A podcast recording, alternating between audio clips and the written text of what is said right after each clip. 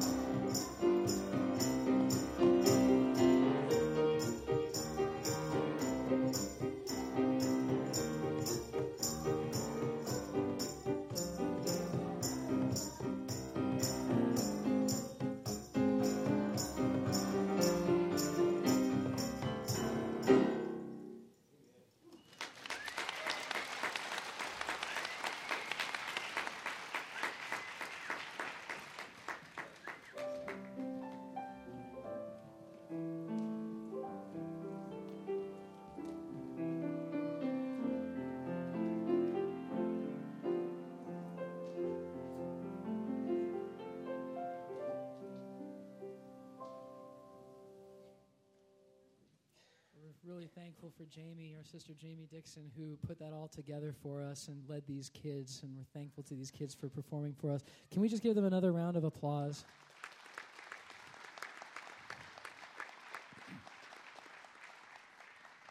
It's a really special treat. Let's stand to our feet and sing one more time. This is uh, the time when, uh, oh, this is not this is not that time yet. we're just we're just continuing to worship right now. That's what this is. Let's sing rejoice.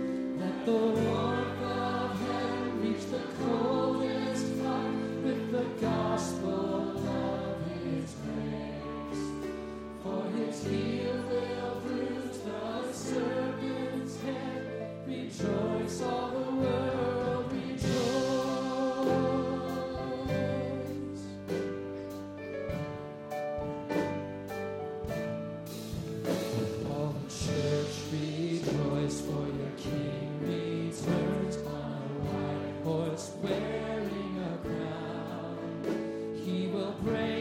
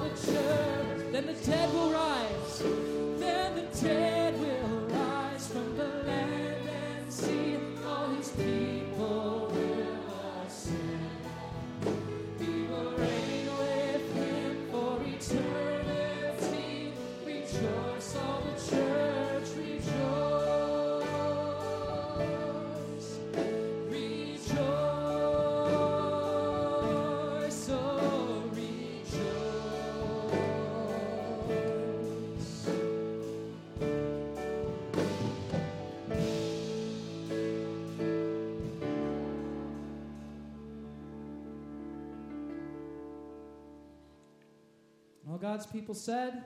Amen. Amen. Let's be seated.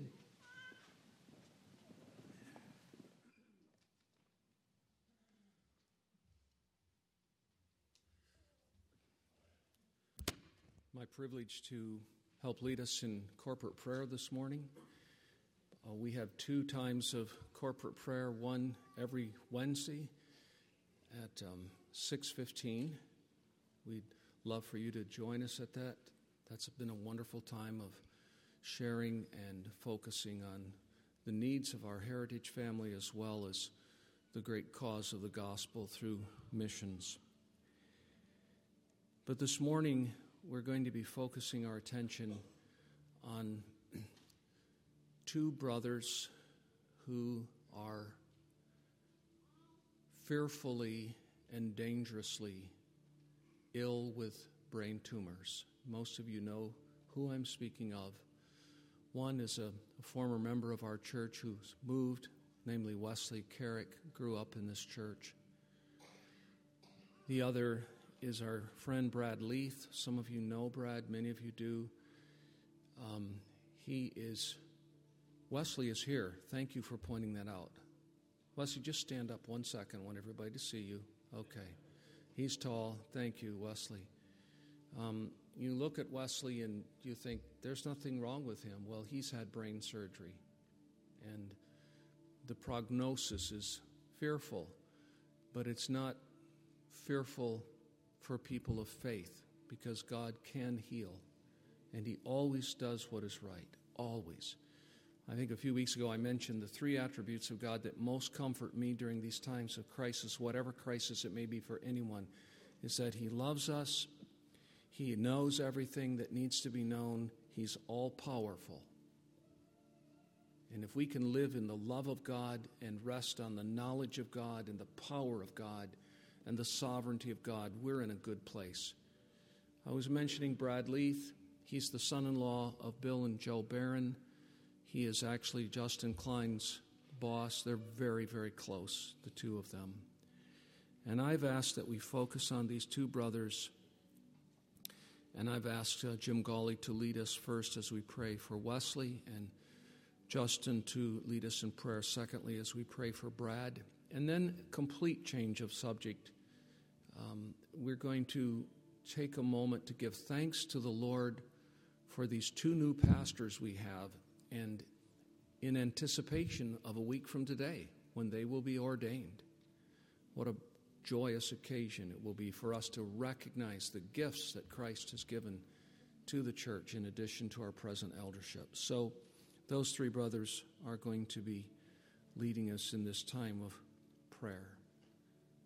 So let's begin then, and we'll focus on these two men who desperately need the healing touch of God.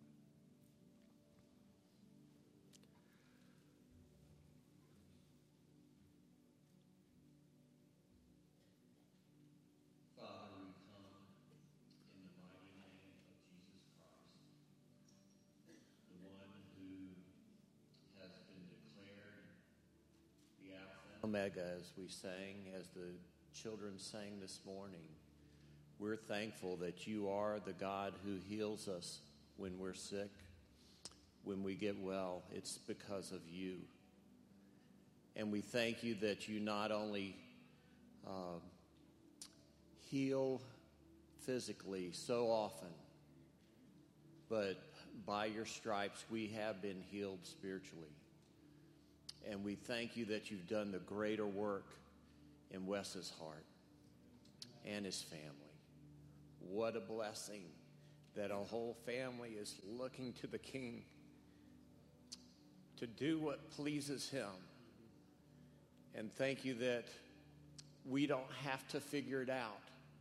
You know the beginning from the end, the end from the beginning. You know it all, Lord. You know what is best we come asking that you would heal him in the smaller way, physically. We ask that you would touch his, his brain, that you would bless these treatments that he's undergoing, that he would have no ill effects from it, but only for his good, that you make every cell in his brain well. Thank you that you are able to do this. We come trembling and trusting. We come weak, but we're thankful that we come to the mighty one who's able to do it. So we ask, Lord, would you be pleased to make Wesley whole? Thank you for the 28 years that he's been alive. We trust that you'll give him 28 and multiplied over many times. We want to ask that you'd keep their family at peace as their mind rests upon you. May you give them great hope, great confidence in your everlasting love for them. May their faith increase through these trials. May Wes be all the more strengthened as he looks to you and trusts in your word, your promises. Thank you that you will do for him only good all of his days, and for his family, and for our church body. We ask it in the mighty name of Jesus again. Amen.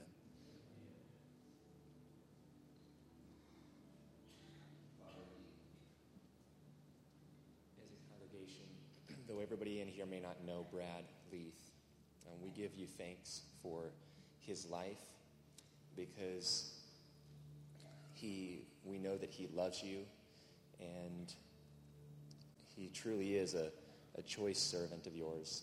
You have used him already in his, his life in so many ways, affected so many in campus ministries with ministries that he's started and led, and uh, also in the way that he runs his business. And so we thank you, Lord, for what you have done with him. And Lord, we, we pray that you would continue to use him and that you give him many more years of usefulness. And we look around and we see there are so many fathers out there that don't even care to be around and to raise their children, let alone in a, in a, to, to bring them up in the Lord. And the first thing that Brad will say is that in all of this, in this trial, he wants his children to know you and to be vessels, to be used by you. And nobody just says that apart from your grace. And we pray, Lord, that you would answer the desires of his heart. You bring his children into the kingdom if they're not already there, Amen. especially for the younger ones.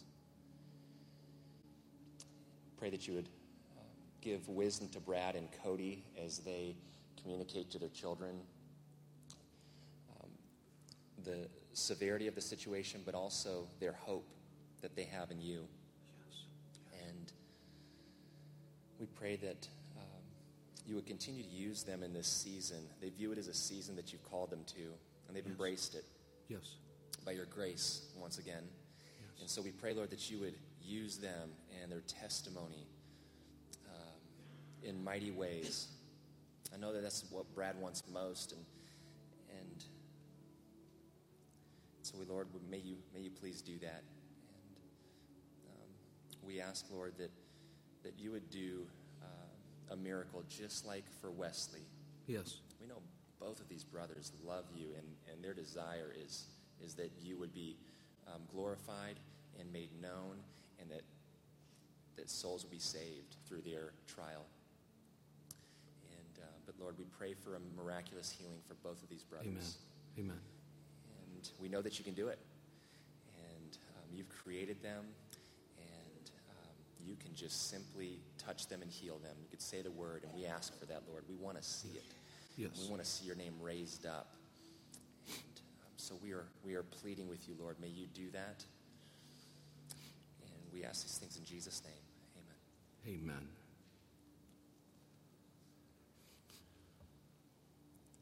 Lord Jesus, we are grateful that you are the giver of every good and perfect gift. And in a particular sense, you are the giver of gifts to your church. And not the least of those gifts. The gifts are many, but not the least of those gifts is the gift of shepherds, pastors, elders, overseers. Thank you that you have so designed and ordered your church that we have those who speak the word of Christ to us. There are those who lead us and guide us and give us counsel and help and direction, and who declare the mind and will of God through the pages of your own holy word to us. And we're grateful on this occasion for these two new under shepherds that you've given to the church. Thank you for Keith Withrow. Thank you for Thad Gunderson. And we pray your special blessing on these two men as they undertake the awesome, weighty, joyful, delightful, immense responsibilities of giving leadership and oversight to the Church of Jesus Christ that meets in this place. And we pray that you would give to these two men and to our three current pastors, give, give to them a spirit of unity. Give them all the grace of humility May they love one another especially as they work out their love for the body of Jesus Christ. Will you keep these men from division? Will you keep them from pride and arrogance? Will you keep them from thinking that their own individual way is the best? Will you give them large hearts of love for one another and love for the body, all of which are fueled by their supreme love for you? And so, as we look forward to their ordination next Sunday, may that occasion be a glorious one. May it be delightful for all of us. May it be full of joy and, and wonder and amazement that you should be so good to us to bless our eldership with two new men. Yes. May it bring honor to you. Yes. May it fill our two new elders with a sense, a right sense of fear, the fear of God. It filled them with a sense of joy and delight and a sense of privilege in what it means to serve you in this capacity. And so, will you help them and will you bless them? And will you do, will you do good to our body? And will you get glory to your own great name? We ask it in Jesus' name. Amen. Amen. In just a moment, we're going to sing together uh, a, a wonderful request that we ask of Jesus himself. It's Come, thou long expected Jesus. There was a time when that prayer focused on his first coming, but now we can think of his second coming. And we long for that as well. And know this that he will not come back until the gospel is preached to the whole world, to every family of people.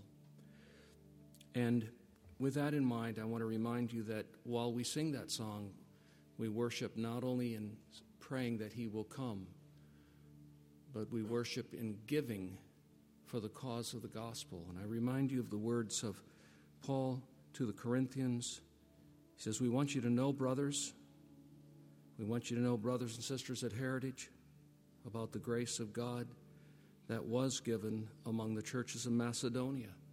For in a severe test of affliction, their abundance of joy and their extreme poverty have overflowed in a wealth of generosity. That's a strange thing.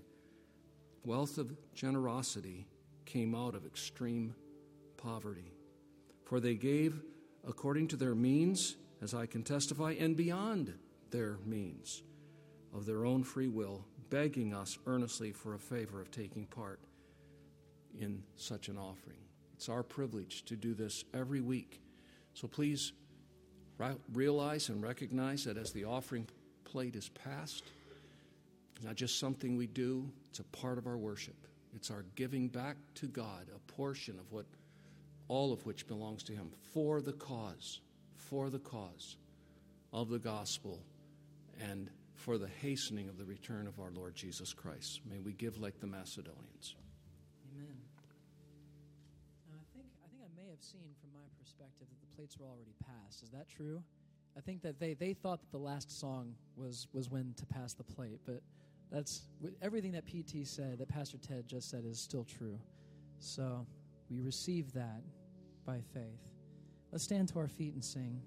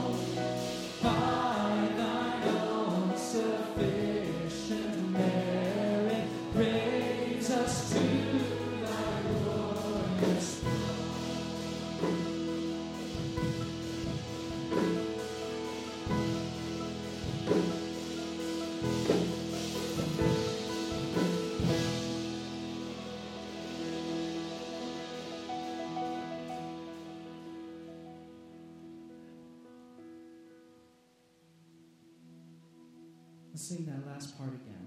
By thine own eternal spirit. Just our voices.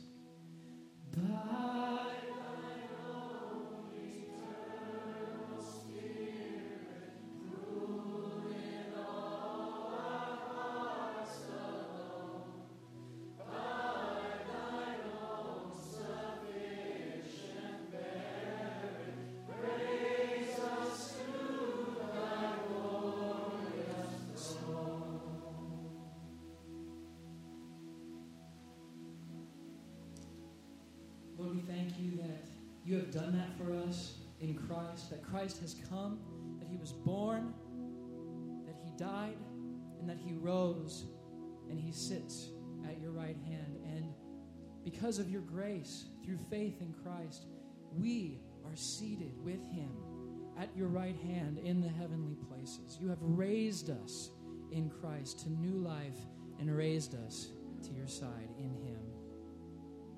And so we are in your presence right now through faith in Christ. We worship in your presence. We give in your presence. We give our lives. We give everything that is yours. You have bought us with a price. We are not our own. So take our worship, Lord, and take our offerings. And we pray that you would take our lives and use them for your glory. In Jesus' name we pray. Amen.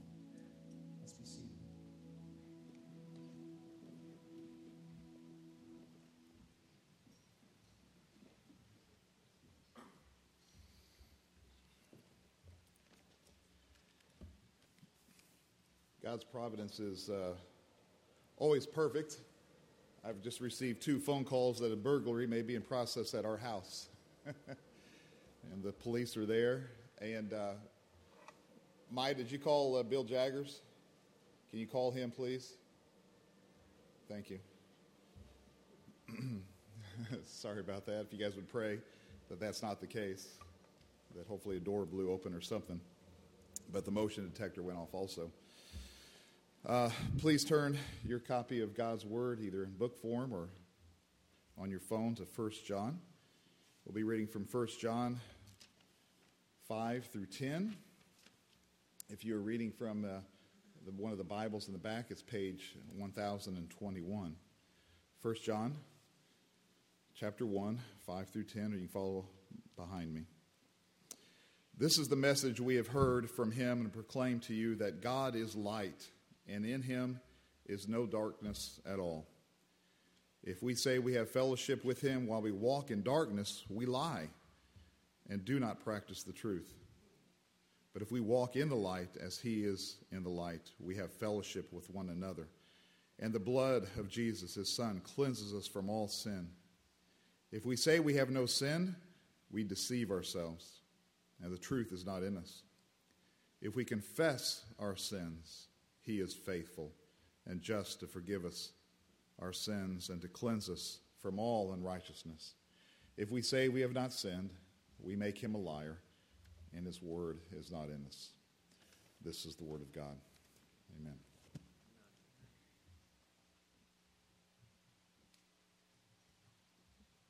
Well, before we get into the sermon, let's pause. Let's pray for Eric's situation and uh, ask the Lord to intervene. Father, we do um, recognize your providence. If this is in fact the case, um, we do pray that if there is theft going on or a robbery taking place, we pray that you would change the heart of the people who are trying to do that and that you would direct them out of the home. Um, we know that you're powerful enough to convict in the moment. Um, and we pray that that would be the case. And if not, if it's just something else, um, we pray that you would, um, you would bring justice to this situation. And we commit ourselves into your care. You're the only one who can uh, defend us and protect us. Uh, we are not safe. We are very vulnerable people, uh, even as this text reveals, and as the, as, the, as the Christmas season reveals. We are, a, we are a vulnerable people. So we pray that you would draw near and help us now in this time together. In Jesus' name, amen. Well, we are in the midst of a three part Christmas series right now, and this is sermon number two. We're looking at the first chapter, and the, we'll look at the beginning of the second chapter on Christmas Eve. But we're going to finish up the first chapter of First John this morning, and we're going to look at verses 5 through 10. I've called this uh, brief Christmas series Christmas in Three Words. And so we're looking at three different words that summarize the essence of Christmas. Last week, we talked about Christmas is historical. That it's not a myth, it's not just a nice story like Rudolph the Red-Nosed Reindeer, Santa Claus, or something like that. It's, it's actual historical events that have taken place. John, the writer of this letter and the writer of the Gospel of John, was Jesus' closest friend. And he's relaying to us what he actually saw, what he actually experienced in walking with Jesus for three years. And we saw who Jesus really is. That he's not so, like our culture makes him out to be, a hundred different versions of a good person, but rather he is the living Son of God, eternal, who was with God in the beginning and became manifest in time to die and rise for us and for our salvation. So this morning we're going to look at a second word, and it's in these five verses here in 1 John chapter 1 verses 5 through 10 and the word is essential. Christmas is essential. It is necessary. If it doesn't happen, we don't have and cannot have eternal fellowship with God. Remember last week we talked about fellowship with God. We see it in 1 John chapter 1 verse 3 that John is proclaiming to us these things so that we too may have fellowship with the Father and with his Son, Jesus Christ. And unless Jesus comes, unless he becomes a human being, takes on human form, and lives in our place, and dies in our place, and rises in our place, we will have no hope of fellowship with God and with his Son, Jesus Christ. We have no hope of eternal life. So this morning I want to look at three points in 1 John chapter 1 verses 5 through 10. We're going to look at one big problem. We're going to look at two bad responses to that one big problem and three great truths that help us to respond to that problem correctly. Okay? So we're going to look at one big problem, two bad responses, and then three great truths that lead us to respond to that problem correctly. Let's start with the one big problem, and it's in verse 5. Look at verse 5 with me. This is the message we have heard from him, that is the Lord Jesus Christ, and proclaim to you that God is light, and in him is no darkness at all. That's one big problem.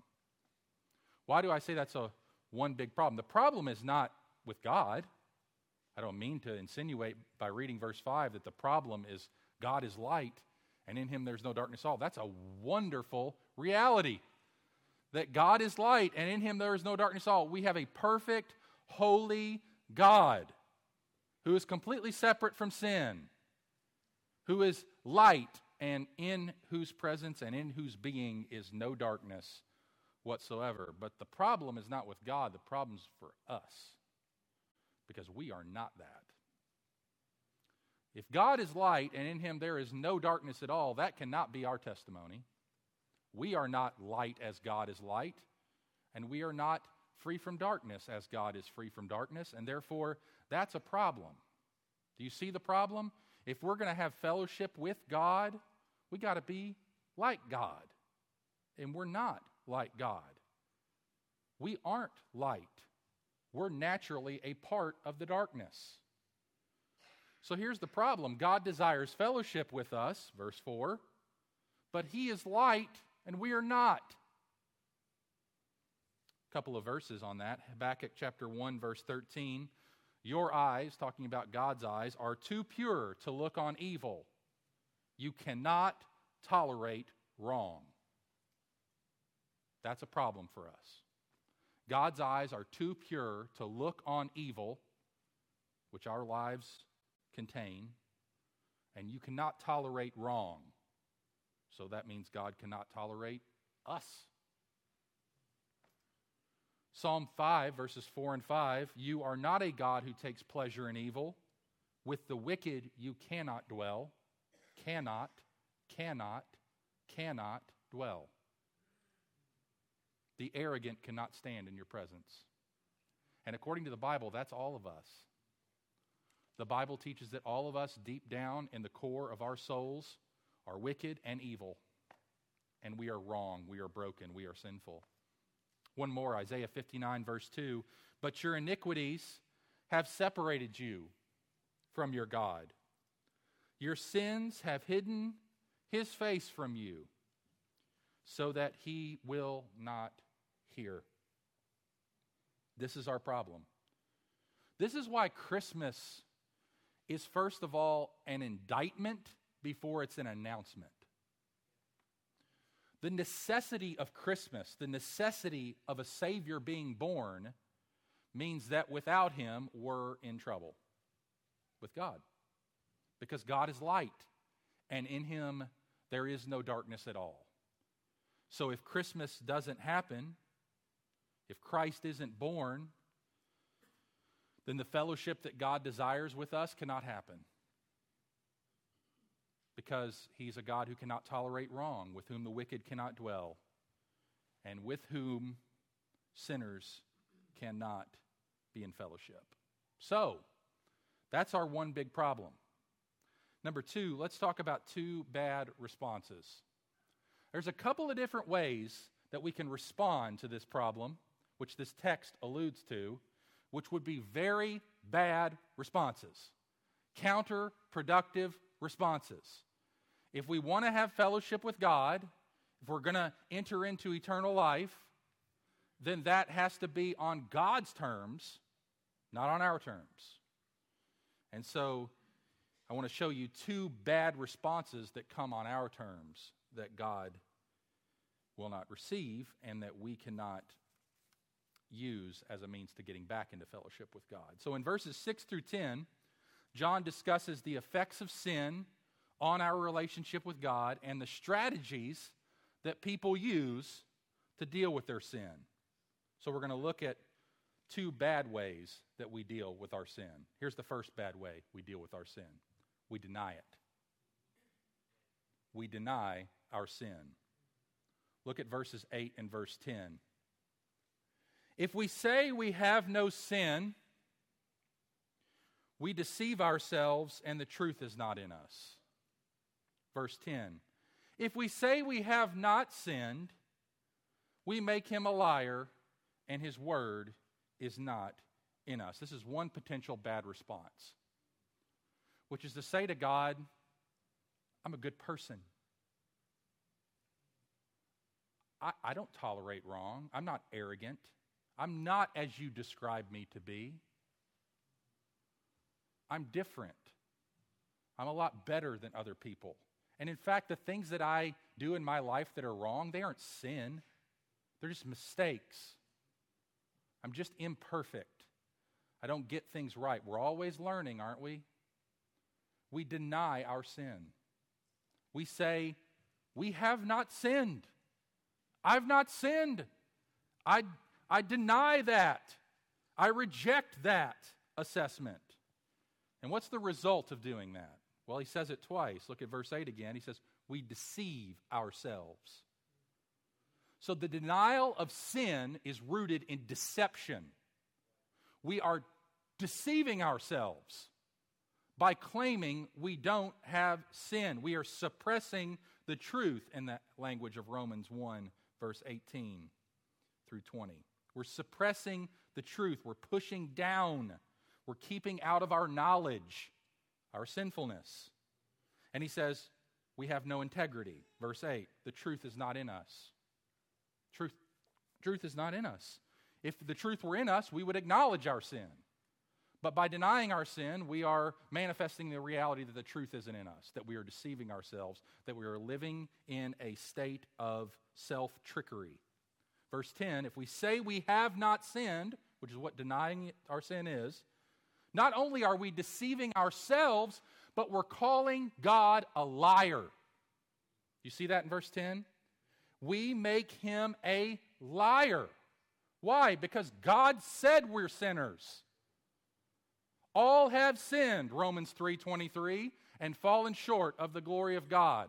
Ecclesiastes, there is no one who does not do wrong. 1 Kings so there is no one in your sight who can claim absolute sinlessness. We're, we're lying. We're calling God a liar, saying, I don't agree with you, God. I am not a sinner. Well, that just proves that we're, deceptive, we're deceived, we're making God a liar, and the truth in His Word is not finding any place in our lives. We're rejecting His Word. Question is, why? Why do we do that by nature? Why do we do that by nature? In our fallen, pre converted, unchristian, non Christian condition. Why do we do that? John chapter 3, verse 19 and 20 give us a hint. Remember John chapter 3, Nicodemus is coming to Jesus, religious teacher, comes and talks to him. He, he, he tells him why he came. He says, For God so loved the world, John 3 16, that whoever believes in, that he gave his only begotten Son, that whoever believes in him shall not perish but have eternal life. God did not send his Son into the world, that's Christmas, to condemn the world, but to save the world through him. And then he says, verse 19, this is the judgment. This is Jesus speaking. The light has come into the world, talking about himself, Jesus, and people loved the darkness rather than the light. Why? Because their works were evil. For everyone who does wicked things hates the light and does not come to the light, lest his works should be exposed.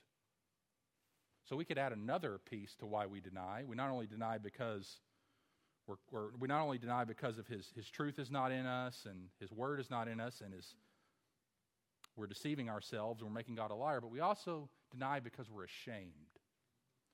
Deep down, we are ashamed of who we are. And coming into the light of Jesus exposes us. It exposes us to our sinfulness, it exposes us to our need for a Savior, and that's a profoundly humbling thing. It's a profoundly humbling thing. And most of us would rather stay in the darkness. I'm talking about most of humanity. Most humanity would rather stay in the darkness and keep doing wicked things under the cover of night rather than come to the light and be exposed. So that's why people fundamentally deny their sin, because it would require them to acknowledge something that's not very good about them. And we spend a lot of time as a culture working on image management and, and taking care of making, making sure we're presenting a, a good face to the world, and social media just exacerbates this. So we put our highlight reel on there, and we, we talk about all the good things that's going on, and we, you know, and, and, and we want people to believe that we're really something, you know, that we're really special, and we're not as bad as the Bible says we are. So we can, that's the first bad response. We can deny our sin, but there's a second bad response. We can mask our sin. We can mask our sin. Look at verse 6. If we say we have fellowship with Him, that is God, say we're a Christian, while we walk in darkness, we lie and don't practice the truth.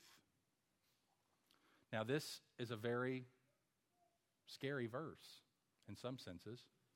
It implies that there's not just two categories of people. We like to think in extremes most of the time with people. You know, there's the deniers, the unbelievers, people who reject the gospel, and then there's those who embrace the gospel. But there's a, there's a third category of people in here between those two. These are the people that get the gospel in a certain sense, but not in a holistic sense. They get the gospel at a certain level, that they're sinners, they need to have fellowship with God, but they believe it's their responsibility to save themselves from their sin. And so they go to work on making sure that they can kind of still walk in darkness and live in darkness and claim to have fellowship with God. They're hypocrites. It's kind of a bipolar way of existing spiritually says we can claim to have fellowship with God, claim to be part of God's people, and yet, as a pattern of life, habitually walk in a manner that's contrary to fellowship with God, walking in sin, living in sin, practicing sin on a continual, ongoing basis as a pattern of life, says that's not possible either. We can't claim to have fellowship with God and walk in darkness, and yet there are millions of professing Christians who do just that.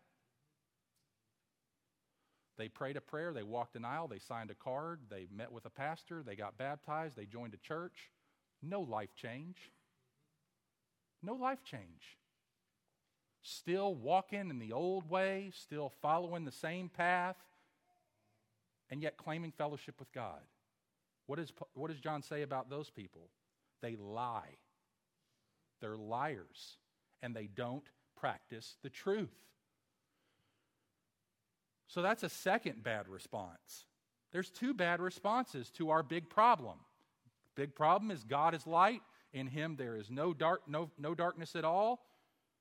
So if we deny our sin and say we're not sinners, then that results in us not having fellowship with God and if we want to continue to walk in darkness while claiming fellowship with God, that's not the right response either. So you can't deny it and you can't keep living in it if you want to have fellowship with God. So, do either of those describe anyone among us this morning? Anyone here denying your sin? Or anyone here trying to mask your sin? Anyone here claiming to have not sinned? Anyone here claiming fellowship with God while walking in darkness?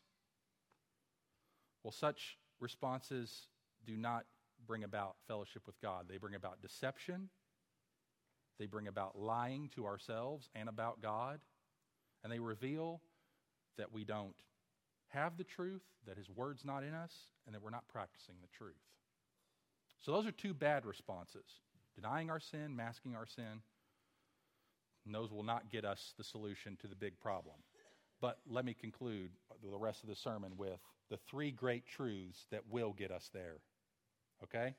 Three great truths that will get us there, that will overcome the big problem and get rid of those alternative salvation paths that we try to achieve. This is why Christmas is essential. Three great truths. And we're going to skip a, around a little bit, then come back to 1 John. So here's the first great truth God sends the light. God is light. God is light. In him there is no darkness at all. So, how does God solve that problem? He sends the light. Now, who's the light? Well, let's let John answer that question. Turn with me back to John's gospel. We're in John's letter, his first letter. And now we're going to turn back to his gospel, the Gospel of John, in chapter 1. Famous Christmas text, appropriately so.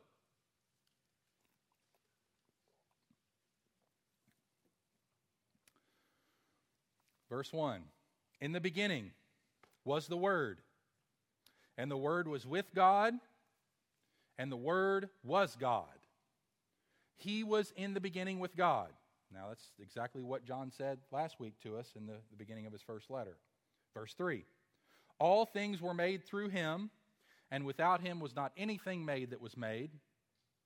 Verse 4 In him was life, and the life was the light of men.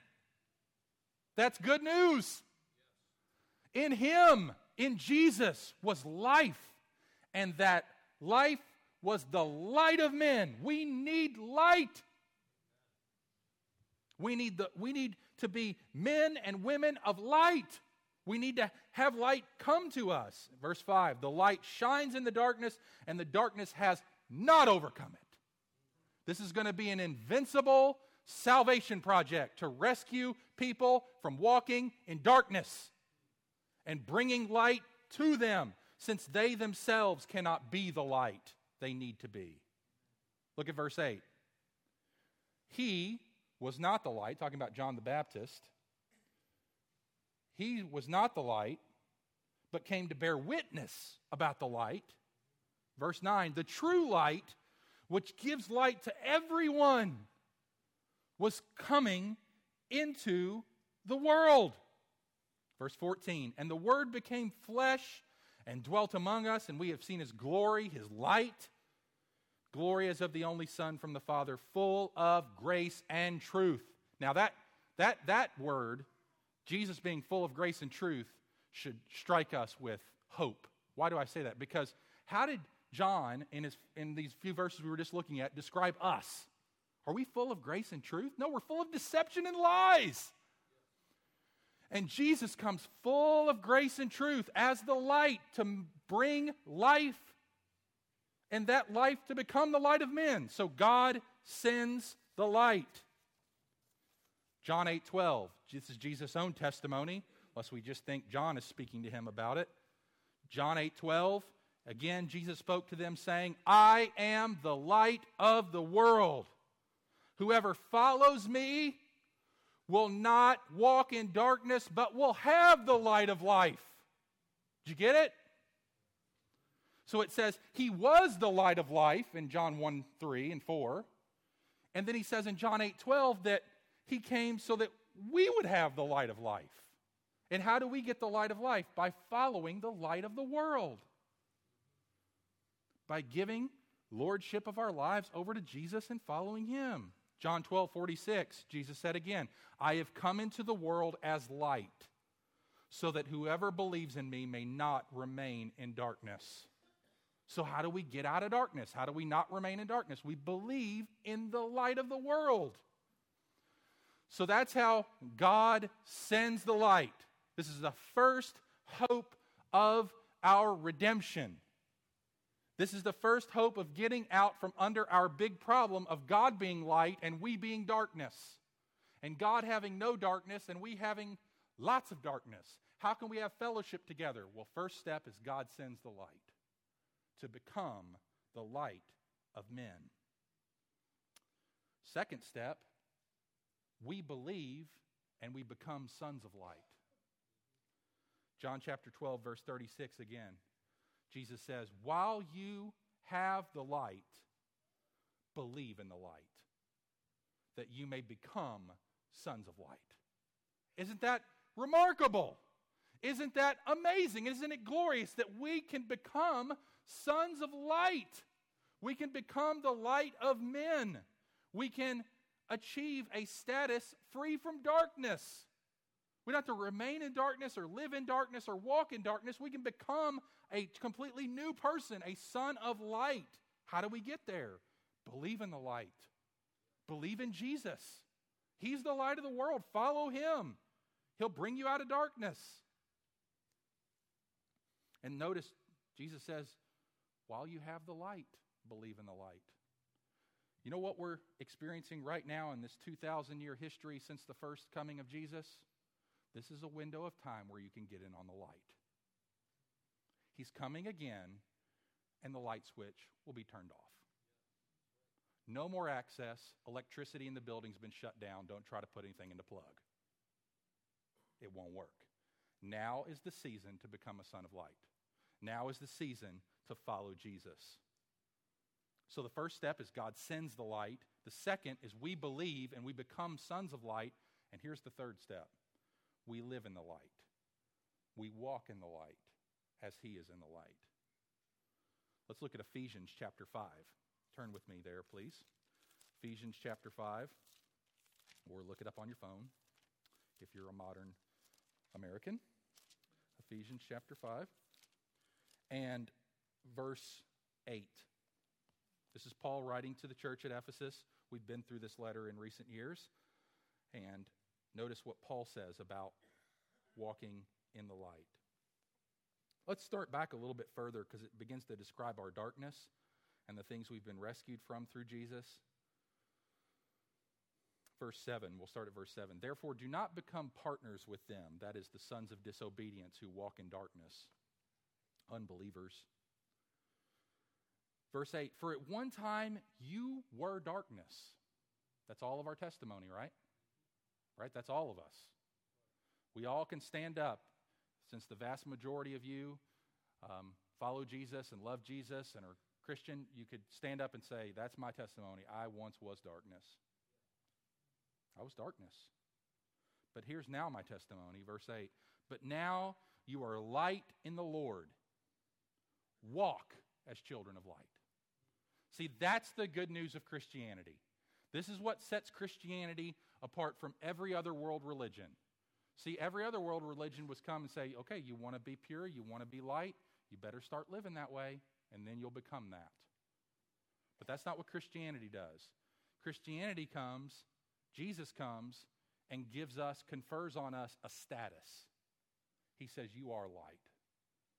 You've followed me, you believe in me, you are light.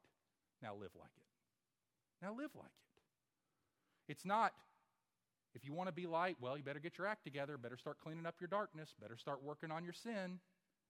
Otherwise, you can't be light. No, he says, You're, if you come into gracious fellowship with me, if you follow me, you know what happens? You don't remain in darkness anymore. You're not in the darkness. You're not of the darkness. You're of the light. You became a son of light when you believed in me. And therefore, don't live like that anymore. Walk as a child of light. Verse 9 For the fruit of light is found in all that is good and right and true, and try to discern what is pleasing to the Lord. Verse 11 Take no part in the unfruitful works of darkness, but instead expose them. See, instead of being fearful that you're exposed, we've already get ex- we get exposed. We've already been exposed. When Jesus came into the world, we were exposed as darkness in need of light. But now we don't partake of the unfruitful works of darkness, rather, we expose them. Verse 12 For it is shameful even to speak of the things that they do in secret. But when anything is exposed by the light, it becomes visible. For anything that becomes visible, for anything that becomes visible is light. Therefore it says, Awake, O sleeper, and arise from the dead, and Christ will shine on you. So let's go back to 1 John now and talk about what it means to walk in the light. What does it mean to walk in the light? So we've just a, just a quick review. Just hanging with me here. We got one big problem. God is light, and in him there is no darkness at all. And there's two bad responses to that deny it or mask it. Deny it by saying, I'm not a sinner, or mask it by saying, I can have darkness and fellowship with God. I can walk in darkness and I can be a Christian. No, no, no, no. Walking in darkness as a pattern of life reveals that you're not following Jesus. But you may think, well, does that mean that we don't sin? That's what John's going to talk about right here. What does it mean to walk in the light? What does it mean to live as a son of light? What does it mean to be the light of men? Look at verse 7 and 9. But if we walk in the light as he is in the light, we have fellowship with one another, and the blood of Jesus, his son, cleanses us from all sin. Verse 9 If we confess our sins, he is faithful and just to forgive us our sins and to cleanse us from all unrighteousness. Now, think about this. Walking in the light does not mean we're sinless. Did you see that? Sinless people don't need to confess their sins. Sinless people don't need to acknowledge that they need the blood of Jesus to cleanse them from their sins. But that's what John says it means to walk in the light is we confess our sins and we ask the blood of Jesus to cleanse us from our sins. So walking in the light emphatically does not mean we are sinless. It means that we acknowledge when we do. That's what it means to walk in the light. So if you think here, well, okay, God sends the light, we believe and we become sons of light, and then we live as children of light, that means we're sinless? No, that's not right. It's not true. We do still sin, but we don't walk in it, we don't live in it. We don't make as a practice to go on in an unconfessed condition where we're not confessing our sins to God and we're not acknowledging when we've sinned to Him. No. Walking in the light means that we bring our darkness all the time to Him. That's what it means to walk in the light. See, when we become sons of light, we still have residual darkness in us. And so, for the rest of our lives, we are committing ourselves to bring our darkness to Jesus. Bring it to Jesus. Bring it to Jesus. Bring it to Jesus. We don't hide it. We don't deny it. We don't mask it. We bring it to Jesus. And that's what it means to walk in the light. Notice again, verse 7 if we walk in the light as he is in the light, that's possible. That's possible to walk in the light as he is in the light. We have fellowship with one another. Now that's interesting. A church can only have good fellowship to the degree that its members are committed to walking in the light. What breaks fellowship is members walking in darkness, or at least going into darkness for a period of time.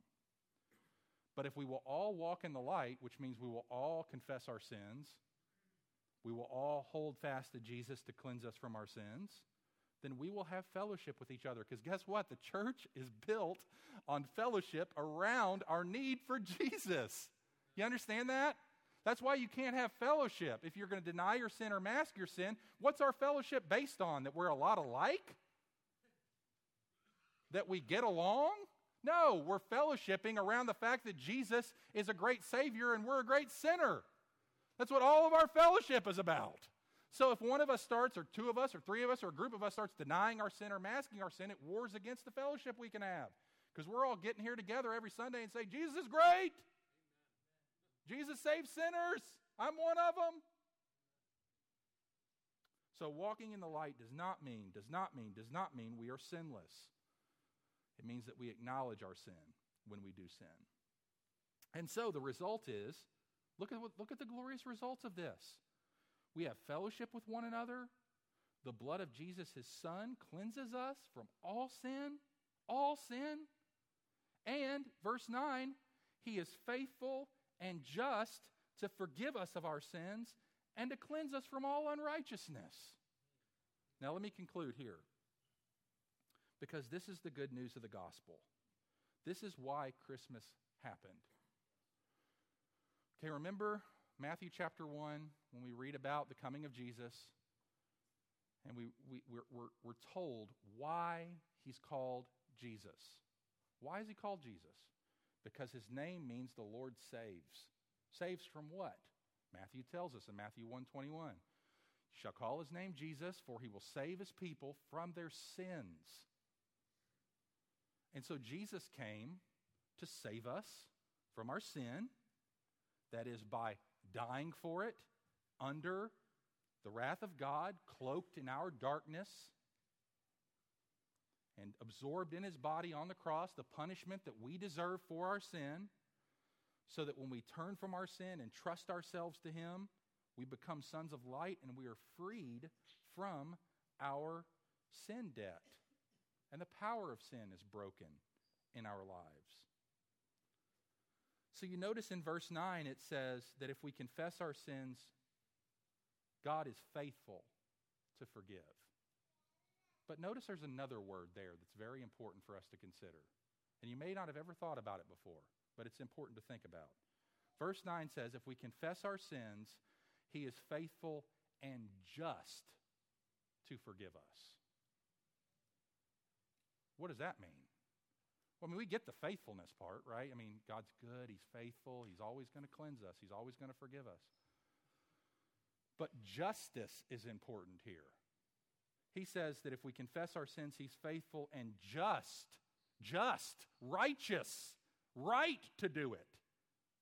And you might ask, okay, this, this, this, does, this, this, is, uh, this is a mystery to me. And this is why I don't understand. God is light, and in him there is no darkness at all. How does Jesus coming and inviting people to come to him all of a sudden get us back into fellowship with God? How's that right? Does that make sense? Does, see, uh, you won't really get the gospel at a deep level unless you see it first as a problem. Like the problem that the gospel solves is a problem with the justice of God. That's what the gospel does. See, for God to just invite dark people into his fellowship is a problem. That's unjust. See, millions of people don't even think about this way because they all almost universally think that God owes us forgiveness. He made us, didn't he? Of course, he owes it to us because we're entitled. But that's not the way the Bible thinks. And God doesn't owe us anything except to punish us for our sins which is his just requirement and his righteous desire. But notice here it says that if we confess our sins, he's faithful and just. How is he just? Because Christ paid for our sin, because Christ absorbed our sin, because Christ in his death on the cross took God's wrath against our sin. Therefore, he can be now just and the justifier in the language of Romans 3 of those who have faith in Jesus. That's why. And that's good news. That's good news. See, it's not just the faithfulness that's good news, it's also the justice. See, because now in Christ, God's justice is on our side to keep forgiving and cleansing. We can appeal, say, God, thank you that in Christ Jesus, you are justified in forgiving my sin. It's not a problem for you to forgive my sin because Christ has died for all of it. His blood is cleansed from every sin. He can cleanse me from all unrighteousness because God is just now to take care of it. And we should praise Him for that. We should praise Him that God, you are now not only faithful, but you are just to forgive us, which means God will never turn you away. He never has to turn you away. There's nothing in Him that would dispose Him to turn away a repentant sinner at all. Even those of us who are Christians and are ongoing in need of repentance and forgiveness. When you go to God with your sin, when you confess your sins to Him, you're not meeting someone who's scowling at you, who's like, okay, I'll, I mean, how much are you going to require of me? You know, it's ongoing. I'm paying your debt all the time. No, He's just to do it. And this verse gives us great encouragement that he will cleanse us from all sin and cleanse us from all unrighteousness. There's nothing outside that purview, there's nothing that He won't forgive. So let me conclude. How does this strike you? Doesn't it doesn't a response these three great truths of God sending the light, of we believing and becoming sons of light, of we walking in the light by going on confessing our sins, isn't that a much better solution than the other two? Isn't that much better? I mean, those bad responses of denying your sin and masking your sin, that is a crippling, sad existence. It's a really sad existence to have to mask your sin or to have to deny your sin. But to own up your sin and to acknowledge your sin is freedom because in it we receive the complete pardon and cleansing from our sins. God will never, ever, ever, ever hold our sin against us. But this is why Christmas is essential. Because if we don't come to Him and we don't receive Him, God has no choice but to hold our sin against us. But the good news is that unto you is born this day in the city of David a Savior who is Christ the Lord. Let's pray. Father, thank you for the opportunity to consider um, the great solution that you have given to our deepest problem. We know that by nature we are darkness. We know that by nature we deny it and we try to mask it. But we thank you that in Jesus we are set free from that futile pursuit and we are enabled to confess our sins and to receive forgiveness for our sins, and to know that in doing so, you forgive us and you cleanse us from all sin and all unrighteousness. Thank you, Father, for sending your light into the world. Thank you, Jesus, for being that light and for calling us to yourself, and that by following you as the light of the world, we become sons of light. And we are now made the light of life in the Lord. And so we thank you for that privilege. We thank you for that calling. And we pray that you would help us this Christmas season and every season for the rest of our lives to live as children of light, to walk in the light as you were in the light. We pray all this in Jesus' name. Amen. Let's stand together.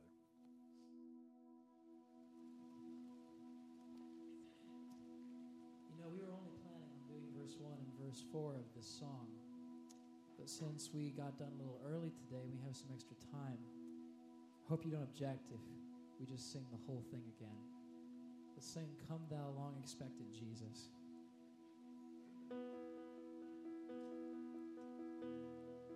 Sing with us. Come,